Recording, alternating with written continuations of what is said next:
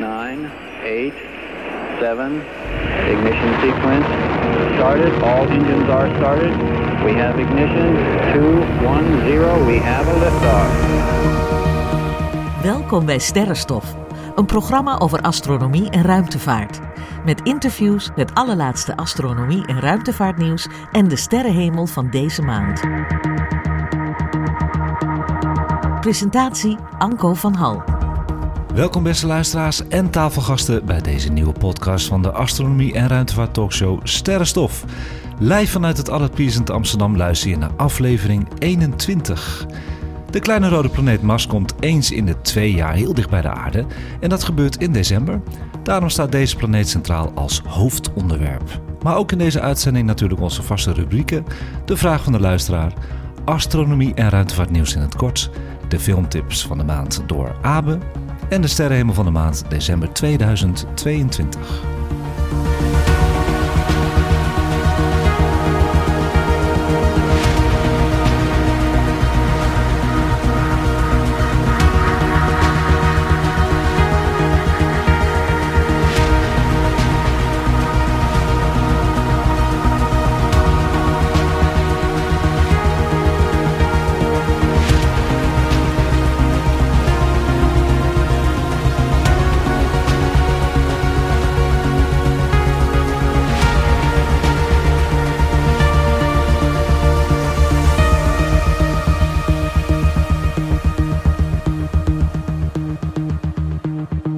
Welkom iedereen die luistert naar SterrenStof in Nederland, België, het Caribisch gebied en tegenwoordig ook in Zweden. En welkom iedereen aan tafel die deze maand meedoet aan de podcast. En dat doen we deze maand met onze SterrenStof sidekicks Abe, Irene en Jeroen. Welkom allemaal. Een kwartetje zijn we vandaag. Ja, wat gezellig. Ja. Jeroen is aanwezig. Heel gezellig. Ja, die horen we ook. En we hebben hele lekkere taartjes. Oh ja, ik heb hele leuke taartjes gekocht. Ja, petitvoertjes zijn het eigenlijk. Ja, heel leuk. Lekker. Beetje feestdagerig en zo. Ja, leuk. Ja. Abe heeft net zijn ontbijt gehad. Ja. Ik wil niet romantiek van koffie en koek weghalen, maar ik heb stiekem net een tosti gegeten. Nu mag je dus die petit fours gaan binnenhalen. En leuk dat jullie er zijn. Erik doet onze techniek. Welkom Erik. Hartstikke goed. De koffie is verzorgd weer door het café Allard Pierson. Lekker.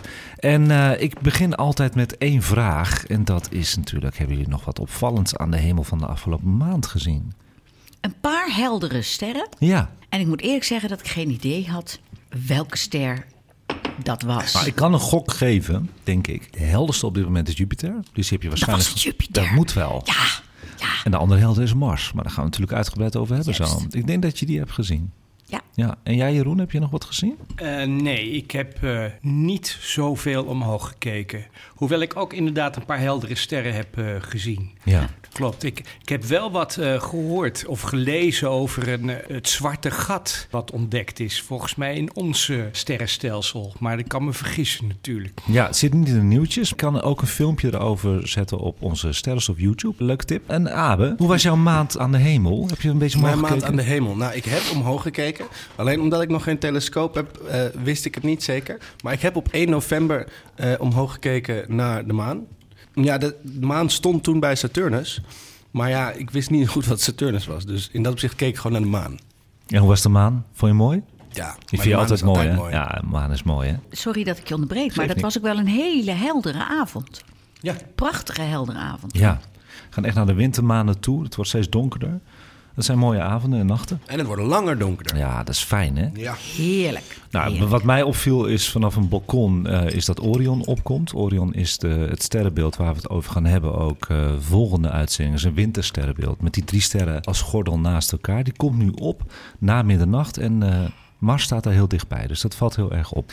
Maar ja, over Mars gesproken. Die komt heel dicht bij de aarde. En dat is dan het hoofdonderwerp. En jij weet, Abe zit me ook aan te kijken. En iedereen zit me aan het kijken. Dat is mijn favoriete planeet. Dus hoe fijn vind ik het dat ik het eindelijk goed over Mars mag hebben. Waarom is het je favoriete planeet? Ja, dat komt denk ik ook wel omdat ik, toen ik jong was, heel veel boeken heb gelezen over Mars. Toevallig van de bibliotheek toen. En daar stonden plaatjes in van een vroegere Mars. En dat was zo romantisch getekend en geschilderd met kanalen, met stromend water. En het klopt ook. Dat is nog steeds niet achterhaald. Er heeft gewoon water gestroomd op Mars. Dus gewoon H2O water. Wel zout water, heel waarschijnlijk.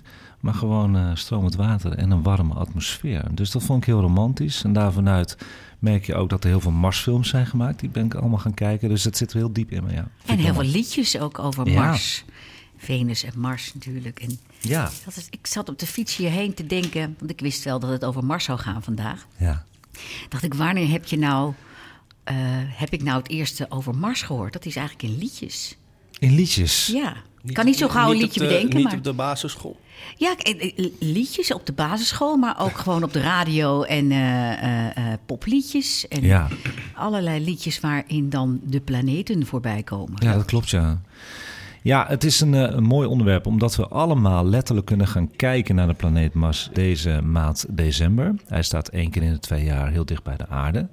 En dan schijnt hij ook heel hard. Dus je kan hem echt zien als een rood-oranje ster. Nou, toen dacht ik bij mezelf, hoe leuk is het dan als we allemaal met het blote oog kunnen gaan kijken nu naar Mars, om te weten wat de achtergrondinformatie over wat de planeet allemaal heeft en wat er allemaal aan de hand is op dit moment op Mars.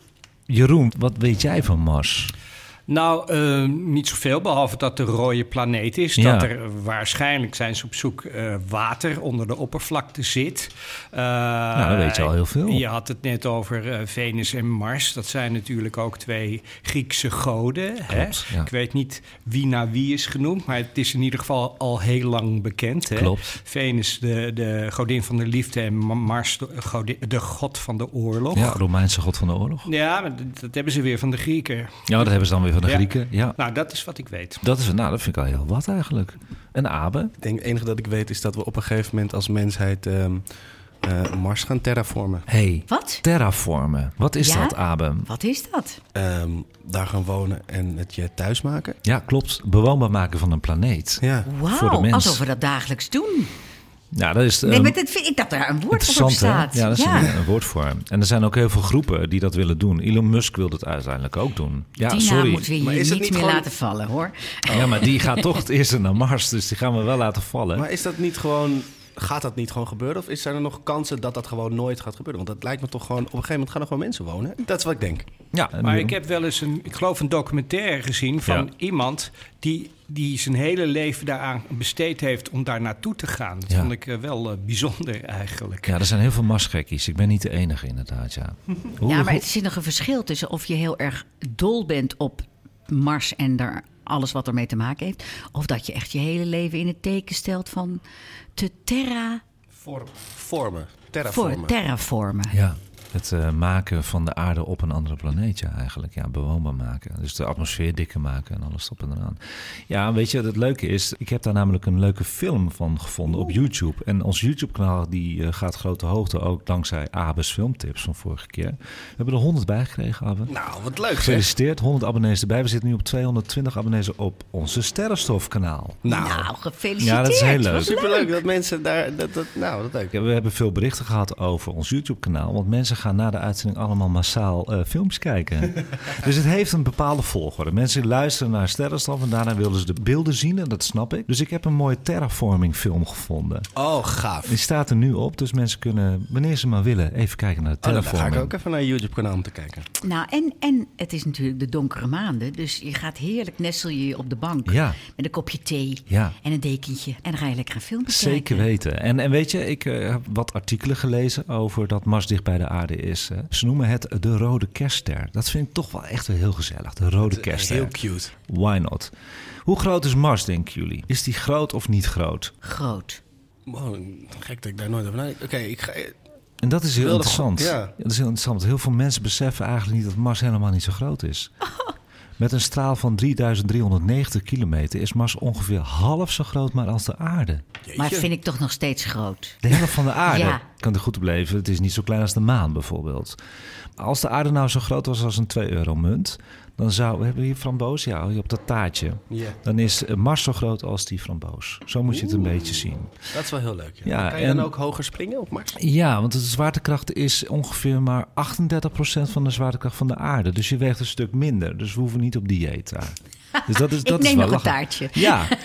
Het valt me wel op, hè. Ik heb een favoriete film over Mars. Dat heet The Martian met Damon. Dat is een mooie film. En daar zie ik toch niet zo goed dat die wat lichter loopt. Nee. Dat moeten ze toch wel eigenlijk in die film zetten. Want 38% is niet zoveel natuurlijk.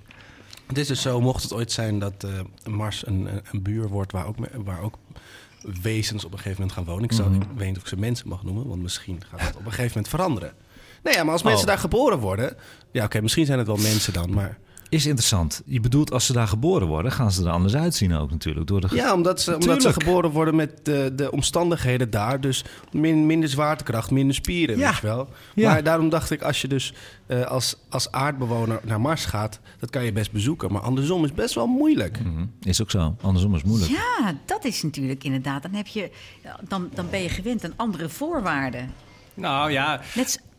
Die ruimtereizigers die in zo'n ruimtestation zitten... die kunnen niet looppas terugkomen. Klopt. Die worden uitgetild altijd. Ja, dus het is eigenlijk voor lange tijd... zal het niet zo gunstig zijn voor het menselijk lichaam. Ja. Want de botstructuur wordt minder of niet aangemaakt... en de spieren gaan inderdaad weg. Ja, exact. Hoeveel manen heeft Mars? 3. Mars heeft 2 manen. En ze heten Phobos en Deimos. Beide hebben een onregelmatige, aardappelachtige vorm... en hun banen liggen relatief dicht bij de planeet. Mogelijk zijn deze 2 manen door de zwaartekracht van Mars... ingevangen planetoïden. Zo zien ze er ook wel uit. Ingevangen? Planetoïden, ja. Wat bedoel je met ingevangen?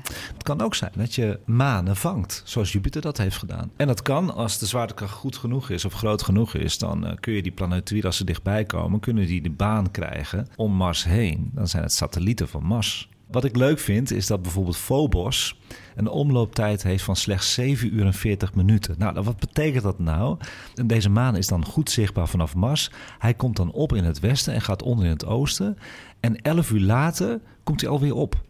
Ja, want hij hoeft natuurlijk maar de helft van de afstand af te leggen. Een waarnemer op het Marsoppervlak zal de maan elke dag dus 3 keer zien opkomen en ondergaan. Grappig. Ja, dat vind ik ook leuk. Ja, dat is wel heel leuk. Maar zijn dat ook manen die het licht van de zon blokkeren? Dat het net ook een soort van dag en nacht wordt? Ja, er is een zonsverduistering op Mars. Hij blokkeert niet helemaal de zon. Nee, daar zijn ze te klein voor. Maar ik heb wel een zonsverduistering op Mars op Instagram een keer gezet. En die heeft de Perseverance dat gefilmd. En dan zie je echt zo'n rotsblokje zo voor de zon gaan. Dat is heel leuk. Maar hij verduistert hem niet helemaal. Nee, precies. En dan heb je ook nog Deimos. Je hebt nog een maantje. En die heeft een omlooptijd die dicht bij de rotatieperiode van Mars ligt. Dus ruim 30 uur. Vanaf Mars gezien komt deze maan in het oosten op. Maar doet er bijna 3 dagen over om weer onder te gaan. En doordat de baan van Deimos verder van Mars vandaan ligt... is deze maan vanaf Mars slechts zichtbaar als een heldere ster. Hij is zo klein en staat zo ver weg dat je hem ziet als een heldere ster. Dus helemaal niet als een maangestalte. Dat is echt heel ver weg. Dat is heel ver weg. Maar hij is ook klein, hè? Ja, hij is klein en hij is ver weg. Ja. En hij maakt dus daardoor een hele grote baan, ja. Kun je voorstellen, hè? En je zei net 30 uur. Is dat dan het etmaal op Mars? Nee, en dat is het leuke. Een dag op Mars duurt bijna net zo lang als die op aarde. Dat is heel toevallig natuurlijk. 40 minuten langer maar. Dus 24 uur en 40 minuten duurt de dag op Mars. Maar dat zeg maar een dag en nacht... dat heeft toch gewoon simpelweg te maken met de rotatie van de planeet? Ja, maar het is in geen enkele planeet in het zonnestelsel... precies hetzelfde als op de aarde. Nee, ja. Dus dat is heel fijn als je daar gaat wonen. Hoeven we daar niet aan te wennen. Nee, dat is top. Nou, kunnen we daar alvast blij mee zijn als we gaan?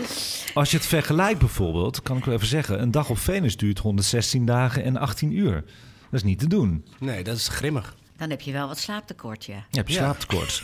Dus dat is wel heel gunstig als we daar gaan wonen op Mars. Fijn. Even over die grotere maan van Mars. Hè, die Phobos, die je wel echt ziet als een schijfje, zou ik maar zeggen. Hij komt steeds dichter bij de planeet te staan... met een snelheid van ongeveer 2 centimeter per jaar. Dat betekent dat hij over 50 miljoen jaar zal neerstorten op Mars. Oeh. En dan uit elkaar gaat vallen en dan zelfs een ring gaat vormen om Mars heen. Maken we allemaal niet meer mee, maar dat hebben ze al kunnen voorspellen met... computeranimaties. En daar zouden die terraformers ook rekening mee moeten houden. 50 miljoen jaar, dan is de mens helemaal geëvolueerd tot stof. Ik weet het niet meer. Ik weet niet of wij nog bestaan over 50 miljoen jaar. Een soort cybergebeuren. Ja, cybergebeuren, ja. Hebben we inmiddels weer een andere planeet gejumpt. Ja, waarschijnlijk weer op maandjes van planeten, weet je wel. De atmosfeer en temperatuur hebben we het een beetje over gehad. Jij weet wel, hè? De atmosfeer van Mars, had je iets over gelezen? Ja, daar heb ik iets over gelezen. Maar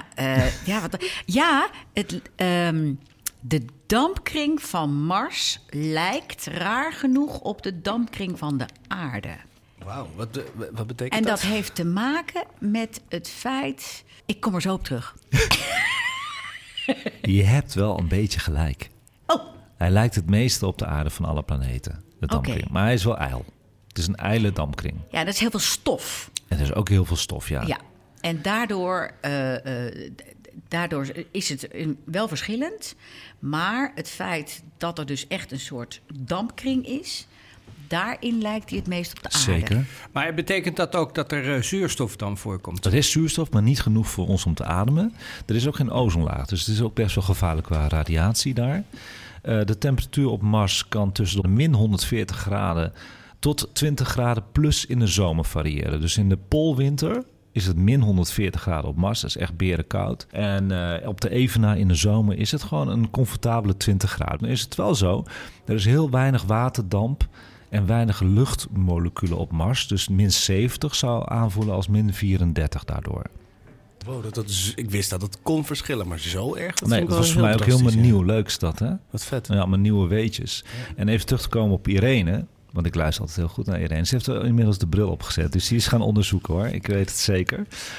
Dat die stof, hè, waar je het over hebt... dit zijn stofstormen... Ja. Dat is eigenlijk een opvallend seizoensgebonden klimaatverschijnsel. Deze stormen kunnen heel klein zijn... maar ze kunnen, en dat is nergens op geen enkele planeet... behalve Jupiter, maar dat is een gasplaneet... kunnen ook over de hele planeet kunnen ze komen. En dat heb ik zelf, persoonlijk... kan ik jullie vertellen, gezien door het telescoop in 1988. Toen had ik een groot telescoop...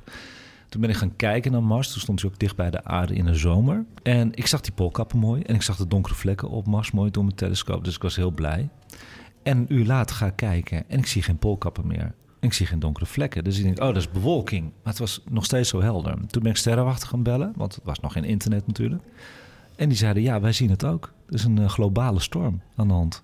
Wow, dat heb ik gewoon live gezien. Het cool dat je dat op dat moment hebt gezien. Zeg. Ja, dus ja. Het blijft in mijn... Ja, ik zeg het je, Mars is voor mij alles. Ja, ja wat ik me nu weer herinner van het artikel wat ik heb gelezen... Ja. Is dat men rekening moet houden als men dus karretjes, fotografiekarretjes stuurt naar Mars... dat door die stofwolken de zonne-energie... moeilijker opgeladen wordt. Omdat er natuurlijk allemaal stof op die panelen komt.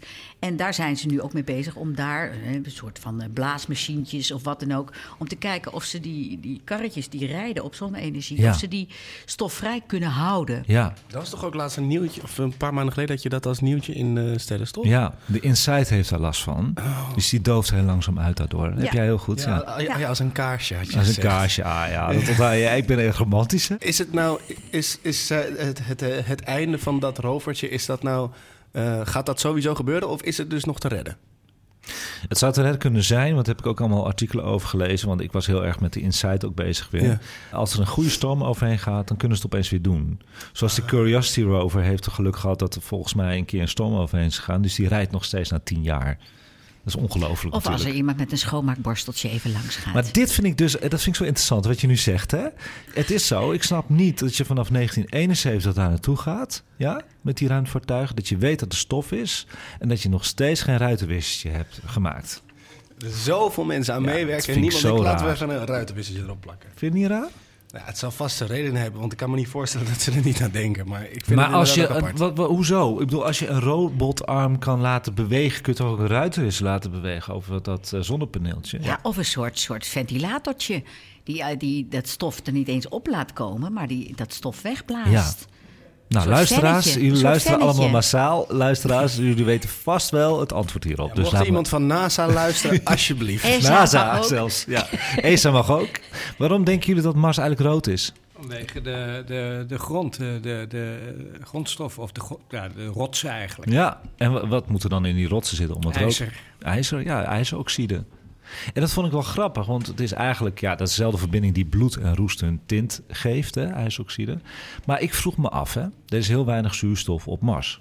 En zuurstof heb je nodig om ijzer te laten oxideren. Hoe kan dat dan? Nou, er is op een bepaald moment in de geschiedenis veel meer zuurstof geweest op Mars. Momenteel is al dat water, wat vloeibaar was op Mars, in de vorm van ijs. Dat had Jeroen ook al gezegd. En dit is te zien aan het oppervlak van de Noordpoolijskap, die je zo meteen ook letterlijk kan zien in je verrekijkertje misschien zelfs, maar ook in je telescoop de komende weken. Onderzoek uitgevoerd in 2012 suggereerde dat Mars miljarden jaren geleden ooit heel veel vloeibaar water op zijn oppervlak had. Evenveel als in onze noordelijke ijszee.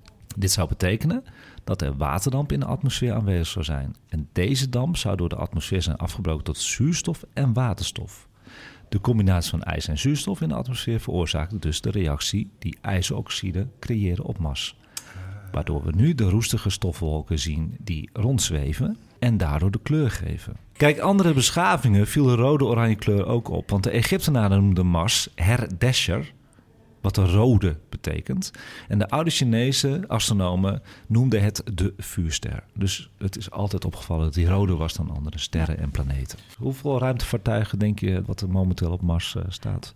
Op dit moment? Ja, doe eens een gok. Vanaf 1971 zijn ze daar naartoe gegaan 10. Om te landen. Jij zegt 10. Als prijsje krijg je een petit four van me. Ik denk 17. 17? 8. En jij 8, Erik? 12. Ja, als je dat allemaal bij elkaar optelt, zit je volgens mij precies goed. Damn. Gemiddeld 15. Ja, jij zit dichterbij? Ja! Ja. Irene zit dichterbij. Ik dacht... Ja, maar dan een gemiddelde, dan zit je ongeveer op je 15. Nee. Ja, nee, echt waar. 15 stuks zijn op Mars geland. Staan er ook nog steeds, de roesten eigenlijk. Zijn sommige inactief? Ja, nou eigenlijk... De meeste zijn inactief natuurlijk, ook door die stof. Hè? En ook door de... Ja, ze hadden vroeger helemaal niet goede batterijen. Die waren gewoon op een gegeven moment op. Dus sommige cellen die waren er ook nog niet toen. En gecombineerd zou het totale gewicht aan aardse spullen op Mars nu 9470 kilogram zijn. Oeh, dus we hebben hem al aardig vervuild. Ja.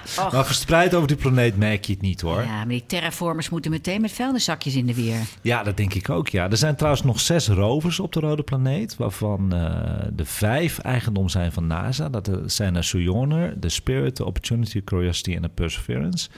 Daar hebben we het over gehad, die laatste in aflevering 2 van SterrenStof. En daarvan, dat is het antwoord op Abe, werken er nog maar 3. Ah, ja. Er werken er nog maar 3 van de 15? Ja. Dat is weinig. En dat zijn de rovers. En dat is de Curiosity. Nou, dat is een uitzondering, die werkt al 10 jaar. Dat hadden ze nooit verwacht. De Perseverance van vorig jaar, die daar is geland natuurlijk. En de Chinese Zhurong, die werkt er ook. Krijg ik niet zoveel beelden van hoor. Die houden heel veel dingen bij zich. Maar je kan wel googlen en dan zie je wel wat foto's van de Zhurong. Dus nog 1 keer de Curiosity. Ja, de Perseverance en de Chinese Zhurong. Zhurong, ja. Wat is echt een mooie feature op Mars? Een hele grote vulkaan. En dat is de grootste van het zonnestelsel. En die heet de Olympus Mons. En die berg is 21 kilometer hoog. Wow! Dat is 2,5 keer hoger dan de Mount Everest. Jeetje. Ja. Vond ik wel leuk om te benoemen, want het is de grootste van het hele zonnestelsel. Maar werkt die nog? Nee, die werkt niet meer. Is dood. Ja, is dood. Ja, heb je dan veel aardbevingen op Mars? Nou, is wel leuk. Zullen we daar gewoon naar luisteren, naar die aardbeving? Oh ja.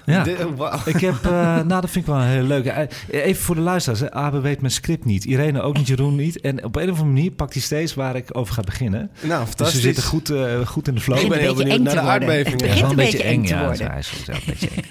Nou, hoe klinkt Mars? Nou, elk planeet heeft zijn eigen geluid. Ik heb al een volgorde. Dus dan komen we naar die aardbeving. Leuk. Aan. Want planeten produceren allemaal elektromagnetische straling. En elektromagnetische straling kan door een ruimtezonde omgezet worden naar geluid. Het resulterende deuntje kan erg vreemd in de oren klinken trouwens. Moet je zo maar luisteren. Beetje nageestig, een beetje buitenaards en vreemd. Maar het is wel echt een heel mooi geluid. Dus Mars als planeet klinkt zo. En even voor de luisteraars. Het mooiste is dat je het even doet met je koptelefoon op.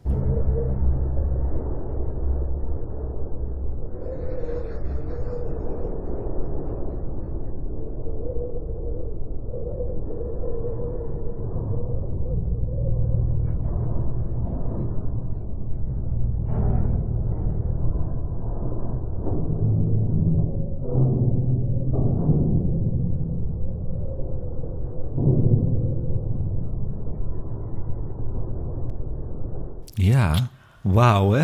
Oh, ja, man. Ik kreeg gewoon toen ik het hoorde kippenvel. Maar zo klinkt dus echt Mars. Het is echt het geluid van een planeet. Je wil gewoon dat niet dat het stopt. Nee, het is prachtig toch? Het is waanzinnig. Er hele filmbeelden komen voorbij. Nou, ik zou je vertellen. Ik heb dit dus op YouTube geript. Maar dat is een filmpje en dat heet All Planets Sounds of Space. En dan hoor je dus alle planeten van de zonnestelsel en die hebben allemaal een eigen geluid. Dus Jupiter klinkt heel anders weer dan Mars. De aarde klinkt ook weer anders dan Venus. En dat filmpje staat nu op onze SterrenStof op YouTube en dan hoor je ze allemaal achter elkaar. Dus elke planeet heeft gewoon zijn eigen planetengeluid. Hoe komen ze eraan? Dat zijn ruimtevaartuigen die dus naar die planeten zijn gegaan, die elektromagnetische stralen hebben opgenomen en daar dat om hebben gezet naar geluid. En je hebt elektromagnetische straling, dat heeft een frequentie en dat hebben ze gewoon vertaald naar de frequentie van audio. Ja. Oké. Super gaaf. Ja, elektromagnetische geluiden komen bijvoorbeeld op aarde voor bij pollicht en zo. Hè? Als de zonnewind zo over de atmosfeer gaat. Is dat een goed voorbeeld? Dat is een goed voorbeeld. Ja, maar het is zo technisch dat ik dat niet ga uitleggen hoe ze dat omzetten natuurlijk. Nee. Maar ze zetten dat om en al die planeten zijn achter elkaar gezet, die geluiden. Nou, je weet niet wat je hoort. Er is er eentje bij en nou, ik kreeg daar gewoon... Ik vond het zo'n vervelend geluid. Ik kreeg er zo'n raar, oervervelend gevoel bij. Dat was Saturnus. Zo dreigend. Moeten mensen maar eens even naar luisteren. De aarde had nog wel iets natuurlijks. Maar Saturnus vond ik heel eng. Ik vind het wel heel mooi dat gewoon dat door dit worden die planeten veel... persoonlijker. Of ja, vind ik dat? Ook. Persoonlijker, ik weet niet of dat het woord is. Nou ja, maar we zijn er toch onderdeel van die natuur. Het is ook natuur. Ja, precies. Maar ja, daarom dus... ik weet niet. Ja. Heel gaaf. Ja. Dus dat was hoe de planeet Mars klinkt. Maar het is natuurlijk ook wel leuk om te weten hoe het geluid klinkt op Mars zelf. Een aardbeving op Mars, die laat ik even aan je horen. En in deze audio moet ik wel even zeggen, hoor je 3 gebeurtenissen. Hè? Ten eerste hoor je de wind van Mars, zoals geregistreerd is door de Insight seismometer. Dan hoor je de Marsquake, dus de Earthquake, maar die heet natuurlijk de Marsbeving. En dan op het einde hoor je de robotarmen van het ruimtevaartuig die beweegt. Dus je hoort 3 dingen.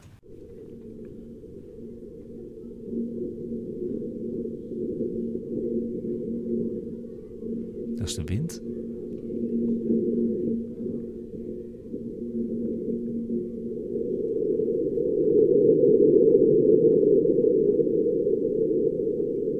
Dat is de aardbeving die eraan kwam.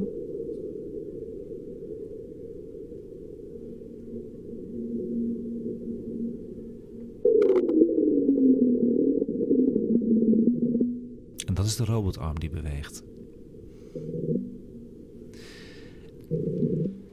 Dat is een robotarm.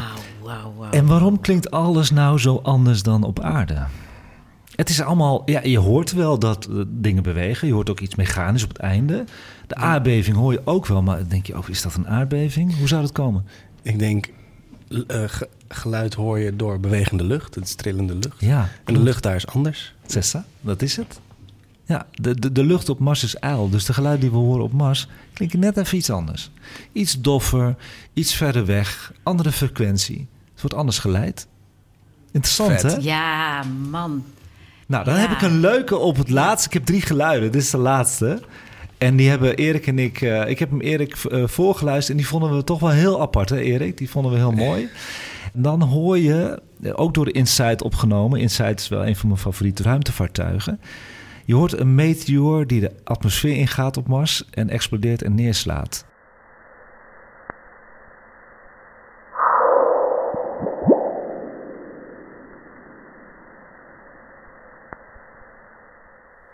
Oh, echt? Ja, echt ja. Echt ja, ik heb hem dus al. Ik kon mijn oren niet geloven. Ja, ik ben weer heel enthousiast, sorry. Maar ik kon mijn oren niet geloven, dus ik heb overal gecheckt of het geluid klopte. En inderdaad, het is officieel geluid van de NASA. De bloep bloep is de exploderende meteoriet. En je hoort hem aankomen door de atmosfeer. En dan bloep bloep. En dan hoor je hem tikkend neerkomen. Heel vet. Heel vet. Het is letterlijk ongelooflijk. Ja. Nou, die geluiden wilde ik jullie niet ontnemen. Dus die hebben we nu gehoord. En ik hoop dat mensen hebben geluisterd met de koptelefoon. Dan hoor je toch het beste. Ja. We sluiten bijna Mars af, want het is natuurlijk een heerlijk onderwerp. We moeten ook door. Maar waarom is Mars, denk je, zo belangrijk voor ons als mens? Want we zijn er zo mee bezig, hè, met die planeet. Waarom denken jullie dat wij er zo mee bezig zijn op aarde? Nou, ik denk dat dat ook uit het verleden komt. Hè? Je zegt al vanaf de Chinezen en de Egyptenaren mee bezig. En men dacht toen dat daar ook een beschaving was. Dus ik denk dat dat een van de redenen is. Het jaagt je fantasie op hol. Klopt, maar waarom willen we daar wonen dan? Nou, omdat de aarde misschien op een gegeven moment niet meer bewoonbaar is. En Mars is een van de weinige dichtstbijzijnde kandidaten. Toch? Ik denk dat daarom ook zoveel interesse is in Mars. Ja, dat klopt helemaal wat je zegt hoor. Nou is er één iemand bezig waar iedereen het niet over wil hebben. Die graag naar Mars wil. En dat zou onze redding zijn dat wij het nog een beetje in ons leven meemaken. De eerste mens op Mars. Dus ja, op dat moment moeten we hem nog een beetje koesteren. En dat is Elon Musk. Wanneer landen we op Mars? Ja, ik denk wel in nu en 10 jaar. Ja. Is dat realistisch? Jawel, toch? Ja, de NASA heeft een presidentieel bevel om tegen 2033 mensen op Mars te laten landen. Maar Elon Musk zet er veel meer druk op. En die heeft gezegd dat hij voet op Mars wil zetten in 2029. En waarom? Nou, dan staat de Mars ook weer wat dichter bij de aarde. Dan kom je er wat sneller. Maar het is dan ook precies 60 jaar na de eerste maanlanding. 69. De interactieve poll over Mars, heb ik beloofd. Denk jij dat er leven is op Mars? 1. Nee. Mars was en is zo dood als een pier. 2. Vroeger wel. 3. Mars herbergt nog steeds leven, al is het microscopisch. Wat kiezen jullie, Irene? 1, 2 of 3? 3. Mars herbergt nog steeds leven, al is het microscopisch. Jeroen? 2. Vroeger wel, nu niet meer. 3. Ook 3. Mars herbergt nog steeds leven, al is het microscopisch. Ja. En dat komt? Nou, omdat er zuurstof is. Erik, wat denk jij? 3. 3 ook. Ja, ik zit zelf ook op 3. Ja, ik denk namelijk dat, omdat het heel veel leven is geweest door stromend water daar, dat het of als fossielen die we sowieso gaan vinden in de rivierbeddingen, maar ik denk dat die poolkappen, dat is gewoon het water wat bevroren is, dat daar gewoon het nog krioelt van leven, omdat je bijvoorbeeld hier op aarde in de meest ongunstige omstandigheden zonder zuurstof en licht ook nog heel veel leven kan vinden. De extremophobes. Echt, dat, ja, inderdaad. Dus dat denk ik echt, ja. En ik denk ook dat daarom iedereen naar Mars wil. Ja. Ja. Ik bedoel extremophiles, sorry. Zeker, ja extremophiles is het. Ja. Dat is het, ja. Dat is hem. Ja, nog een kleine cliffhanger, hè. Als je nog niet genoeg hebt van Mars. Aan het einde van de podcast bij de sterrenhemel van de maand gebeurt er nog iets heel bijzonders aan de hemel met Mars. Hij staat niet alleen dicht bij de aarde, maar er komt ook een evenement aan. Dat kun je zelfs met het blote oog gaan aanschouwen. Oeh, dat komt straks. Dan gaan we nu naar de vraag van de luisteraar door Casper. Nou Anco, daar komt hij. Ten eerste wil ik even zeggen dat ik de podcast echt super vind. Ik luister er echt met genoegen naar.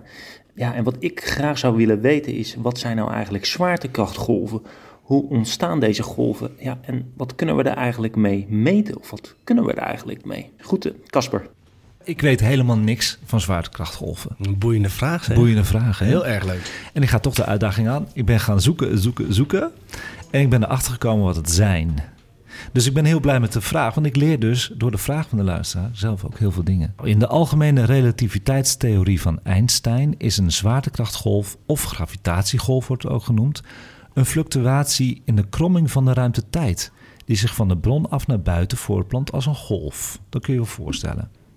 Zwaartekrachtgolven worden onder meer opgewekt als twee zeer zware hemellichamen op korte afstand om elkaar heen draaien. Dat kunnen dubbelstersystemen zijn, bestaande uit witte dwergen of neutronensterren. Kijk, neutronensterren zijn weer de eindstadium van een ster. Hoe sneller zij om elkaar heen draaien, hoe sterker de zwaartekrachtgolven worden. Kunnen we ons ook bij voorstellen, toch iets? Zo lekt er energie weg en gaan beide sterren steeds dichter bij elkaar draaien. Alle zwaartekrachtsverstoringen kunnen zich voortplanten trouwens met de snelheid van het licht. Dat is heel kort gezegd hoe zwaartekrachtgolven ontstaan. Maar ze hebben ontdekt, onlangs, dat er nog een andere bron is van zwaartekrachtgolven. En dat spreekt misschien nog meer tot de verbeelding. Want niet alleen neutronensterren komen soms als tweelingen voor, maar ook zwarte gaten vormen soms een koppel. En als die samensmelten, vindt een nog krachtigere kosmische gebeurtenis plaats. Krachtig genoeg om zwaartekrachtgolven te produceren die op een immense afstand te detecteren zijn. Die van zwaartekrachtgolven zijn ook gedetecteerd, toch? Zijn nu gedetecteerd. Ja, en ook door zwarte gaten. Dus dat is een mooi antwoord al voor Casper. En ik heb hem juist beknopt gegeven omdat het heel ingewikkeld kan overkomen. Maar hij vraagt ook een tweede vraag. Wat kunnen we ermee om dit te weten? Dat is een leuke toevoeging. Nou, die vond ik wel moeilijk om uit te zoeken, maar ik heb toch een antwoord. De grote vraag is niet of dus zwaartekrachtgolven bestaan, want dat weten we nu. Want daarover bestaat onder natuurkundigen nog weinig twijfel dus. Wat de deskundigen graag willen weten is of de ruimtetijd precies zo trilt als de algemene relativiteitstheorie voorspelt. En niet op een andere manier dus. In die zin is het dus een belangrijke test voor die theorie. Want als die theorie klopt, die klopt tot nu toe nog steeds van Einstein. Fantastisch hè, dat die man dat ooit heeft bedacht. En hij klopt nog steeds met alle berekeningen. Als dat blijft bestaan, hebben we tenminste een houvast voor andere dingen. In oktober 2017 hebben wetenschappers voor het eerst een botsing tussen twee neutronensterren dus waargenomen. Bij deze botsing is goud gevonden. Gewoon goud. Dit waren de overblijfselen van twee zware geëxplodeerde sterren die beide iets meer massa hadden dan onze zon, maar niet groter waren dan een stad als Amsterdam. Deze botsing gebeurde ongeveer 130 miljoen jaar geleden. Het kan goed zijn dat het goud op aarde dus op dezelfde manier hier terecht is gekomen, door zo'nzelfde soort botsing. Maar hoe bedoel je, is goud gedetecteerd? Is het een soort van, zagen ze dat daar goud was of is er goud hier naartoe? Wat bedoel je met goud gedetecteerd? Ja, ze kunnen het detecteren door metingen ook weer. Dus dan kun je elementen detecteren. Ah, oh, ja. Dus ze het element goud hebben ze daar. Ja, oké, ik snap het. Ja. De ontdekking van zwaartekrachtgolven heeft een zeer belangrijke bijdrage geleverd aan het bestuderen van de ruimte door zijn golven. Hierdoor kunnen andere modellen worden gemaakt om het gedrag van de ruimte en al zijn kenmerken te begrijpen. Dus we hebben eigenlijk heel veel aan die zwaartekrachtgolven. Dus ja, ik vond het een hele leuke vraag. Het is een opening naar nieuwe inzichten. Jazeker. Dus als je nog meer wil weten over zwaartekrachtgolven, ga even naar YouTube SterrenStof. Ja. Welkom bij SterrenStof, een programma over astronomie en ruimtevaart. Met interviews, het allerlaatste astronomie- en ruimtevaartnieuws en de sterrenhemel van deze maand. Presentatie Anco van Hal. Oh, het is zover. We hebben weer astronomie- en ruimtevaartnieuwtjes, jongens. Is dat niet leuk? Ja, dat is leuk. Maar het is een volle uitzending, dus ik heb er twee. Wat ik heb gemerkt is dat mensen vinden het heerlijk om James Webb nieuwtjes te horen. Nou, natuurlijk. De laatste die ik heb gehoord, dat is dat James Webb een atmosfeer totaal heeft ontleed van een exoplaneet. En dat is de exoplaneet WASP 39b. Heb ik ooit nog wel eens over gehad in onze uitzendingen. Er is toen al wat ontleed uit die atmosfeer. Maar nu heeft hij alles ontleed. En dat is wel heel spannend. Nou, deze exoplaneet WASP 39b bevindt zich op zo'n 700 lichtjaar van de aarde. En dit is een hete exoplaneet die iets groter is dan Jupiter en cirkelt om een zonachtige ster. Dus een ster die heel erg op onze zon lijkt. De planeet is door de hoge temperaturen zo'n 900 graden Celsius heet en is enorm opgezwollen. Dat komt weer door de geringe afstand van de planeet met zijn moederster. Hij staat zo dicht bij die moederster dat hij 8 keer kleiner de afstand is tussen de zon en Mercurius. Dan kun je je voorstellen hoe dichtbij dat is. Dat betekent ook dat de exoplaneet niet veel tijd nodig heeft om een rondje om de ster te draaien. En dat doet hij slechts in 4 dagen.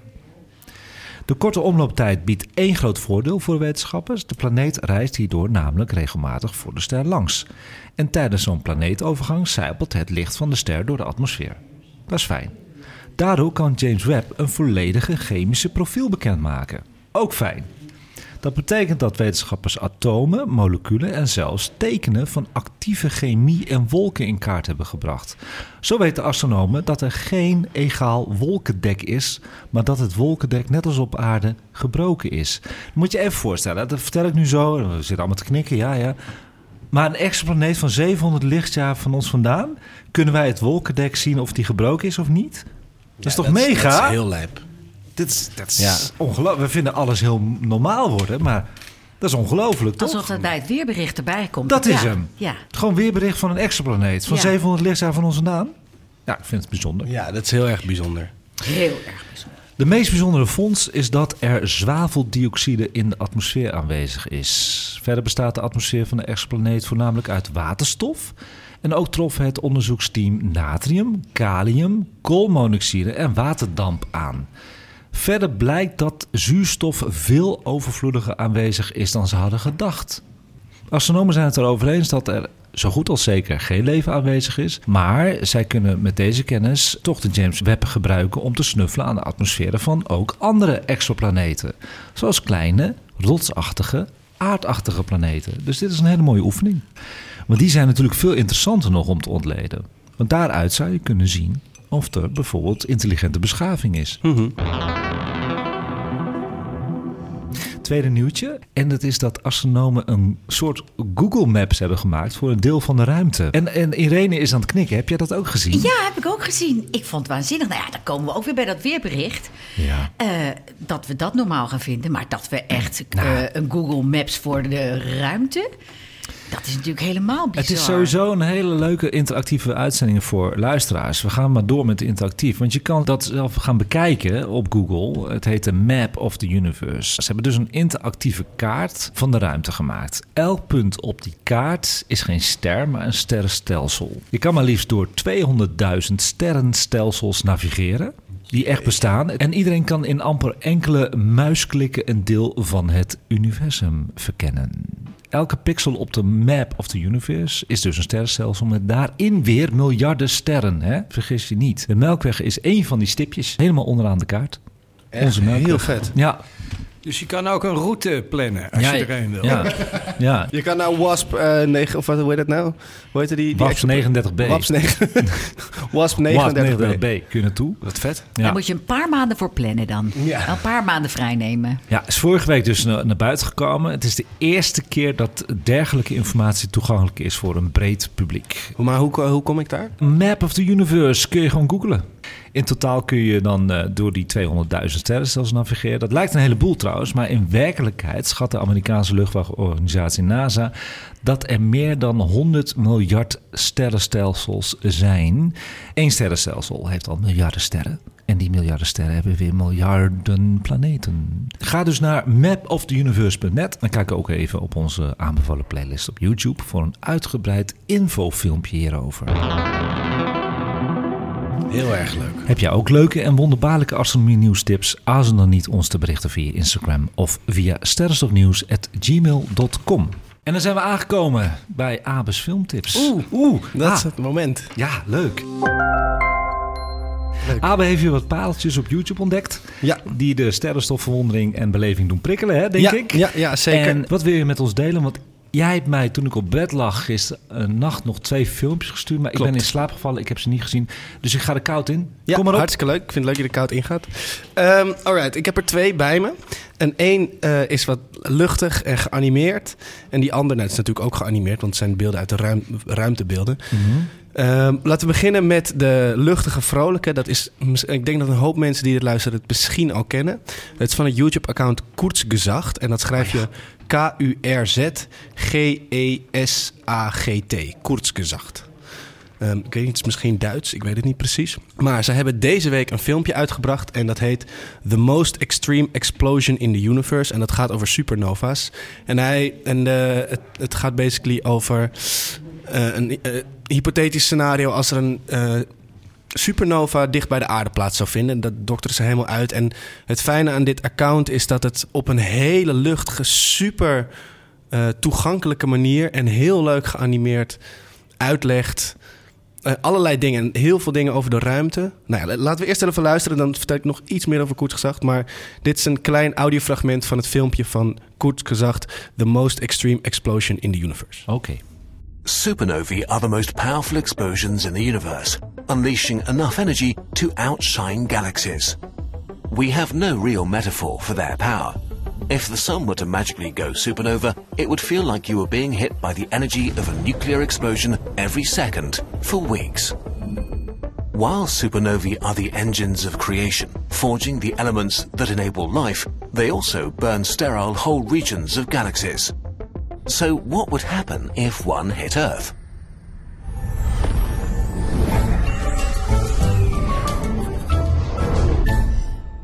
Ja, dat is dus Kurzgesagt. Oeh. Ja, ik eindigen na de intro, ja. Oh, heerlijk. Goeie cliffhanger, ja. Het mooie aan dit account is ook... Ik zou het echt aanraden om meer van hun te kijken, want...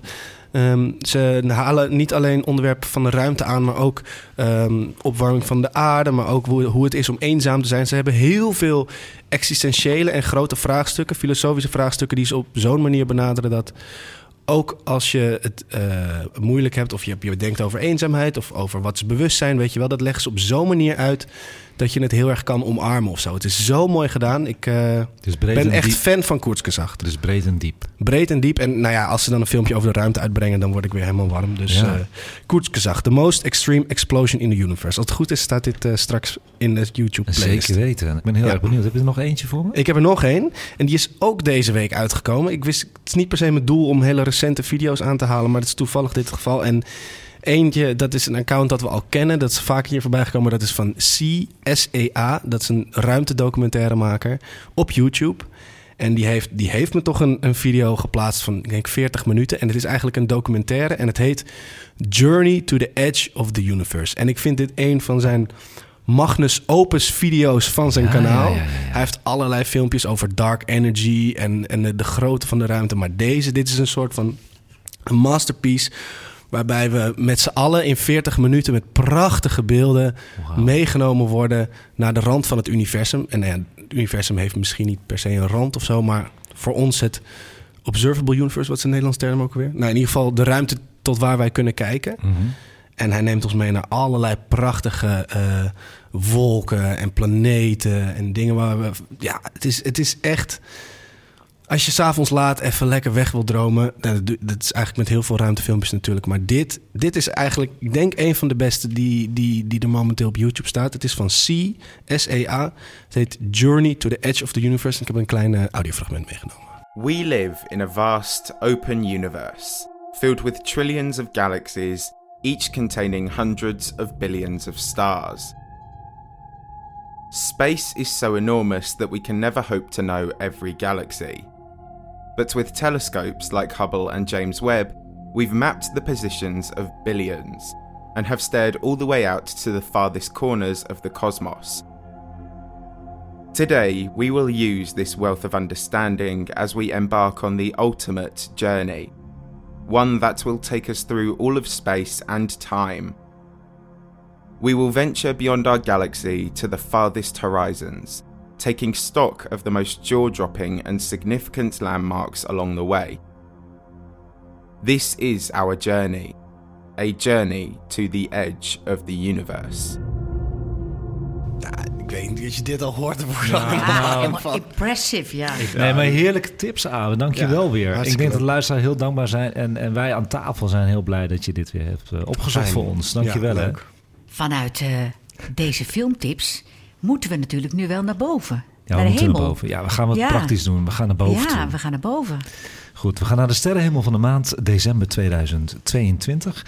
En we beginnen altijd met de planeten, hè? Dat doen we altijd.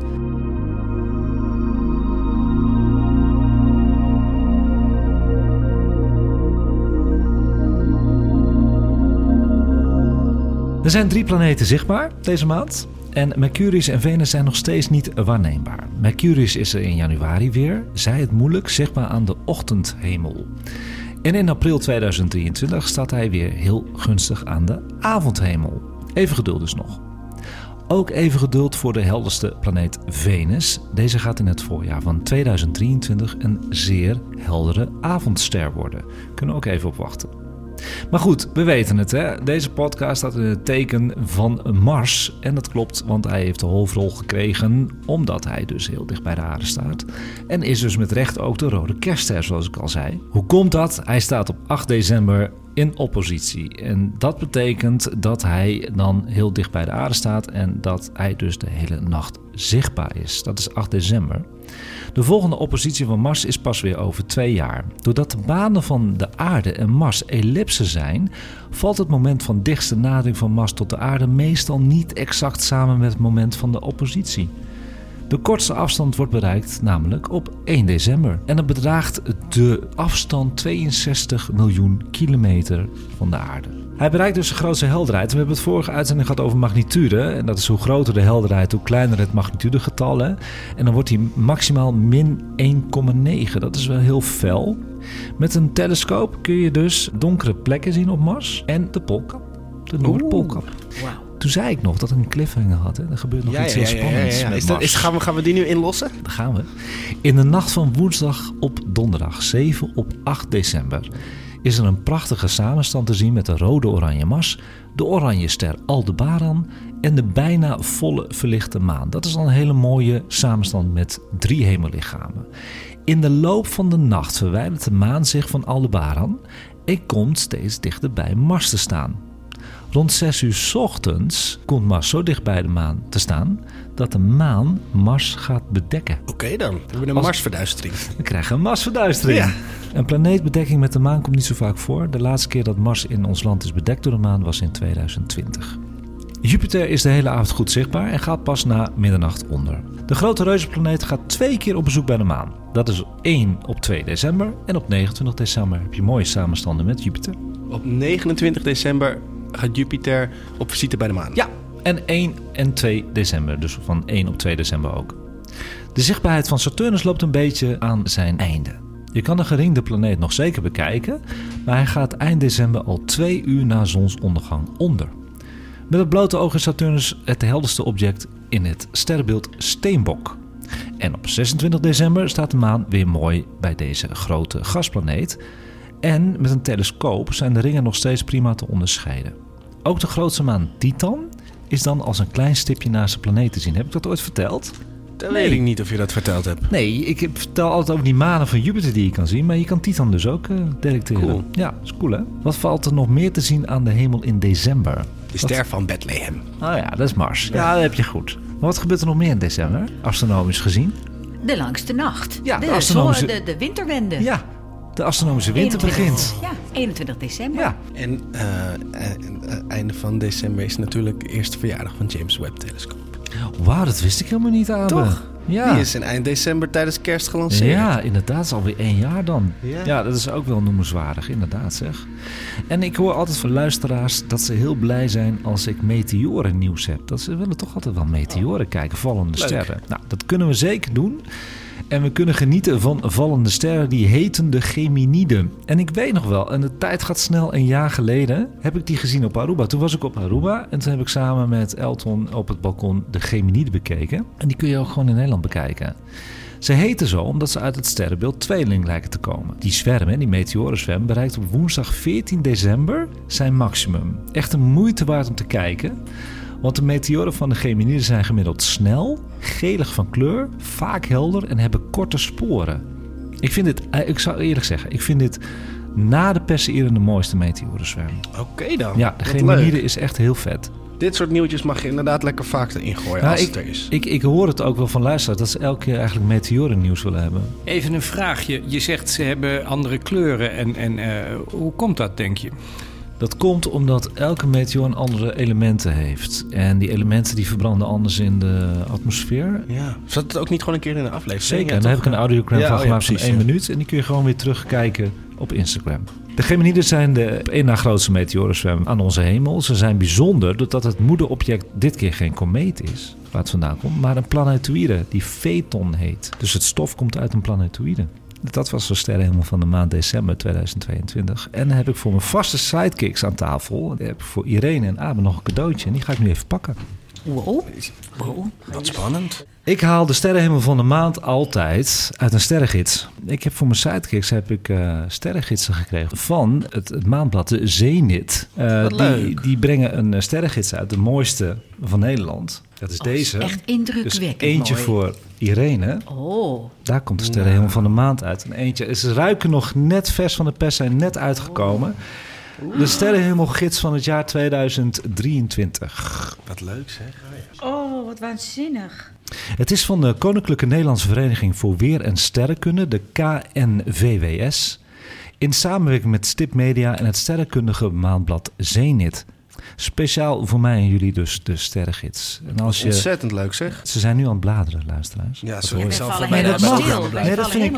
We kijken hoe mooi die sterrenkaarten zijn. Ja, ik zag het al een beetje. Je hebt die hele Maps to the Universe helemaal niet meer nodig. Nee, eigenlijk niet met die sterrengids. Waanzinnig. Als je meer wil weten, ga dan naar www.zenitonline.nl. En dan zie je ook het maandblad Zenit. Het is ook heel mooi. Maar deze sterrengids is net uit. Hij ruikt trouwens ook echt. Het ruikt echt naar de Bruna of zo hier. Ja, zeker. Heerlijk.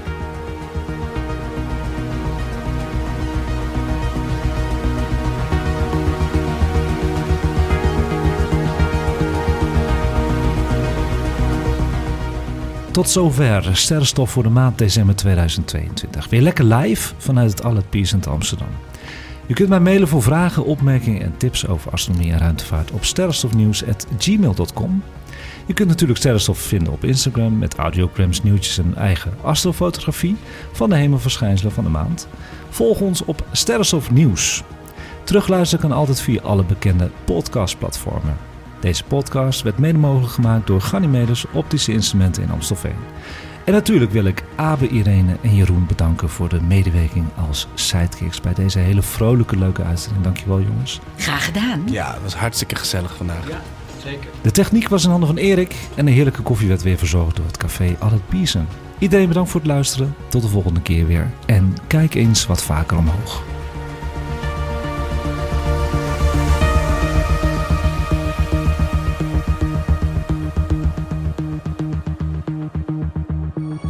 Matter is much older than life.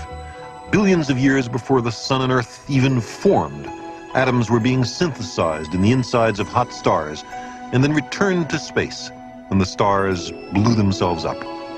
Newly formed planets were made of this stellar debris. The earth and every living thing are made of star stuff.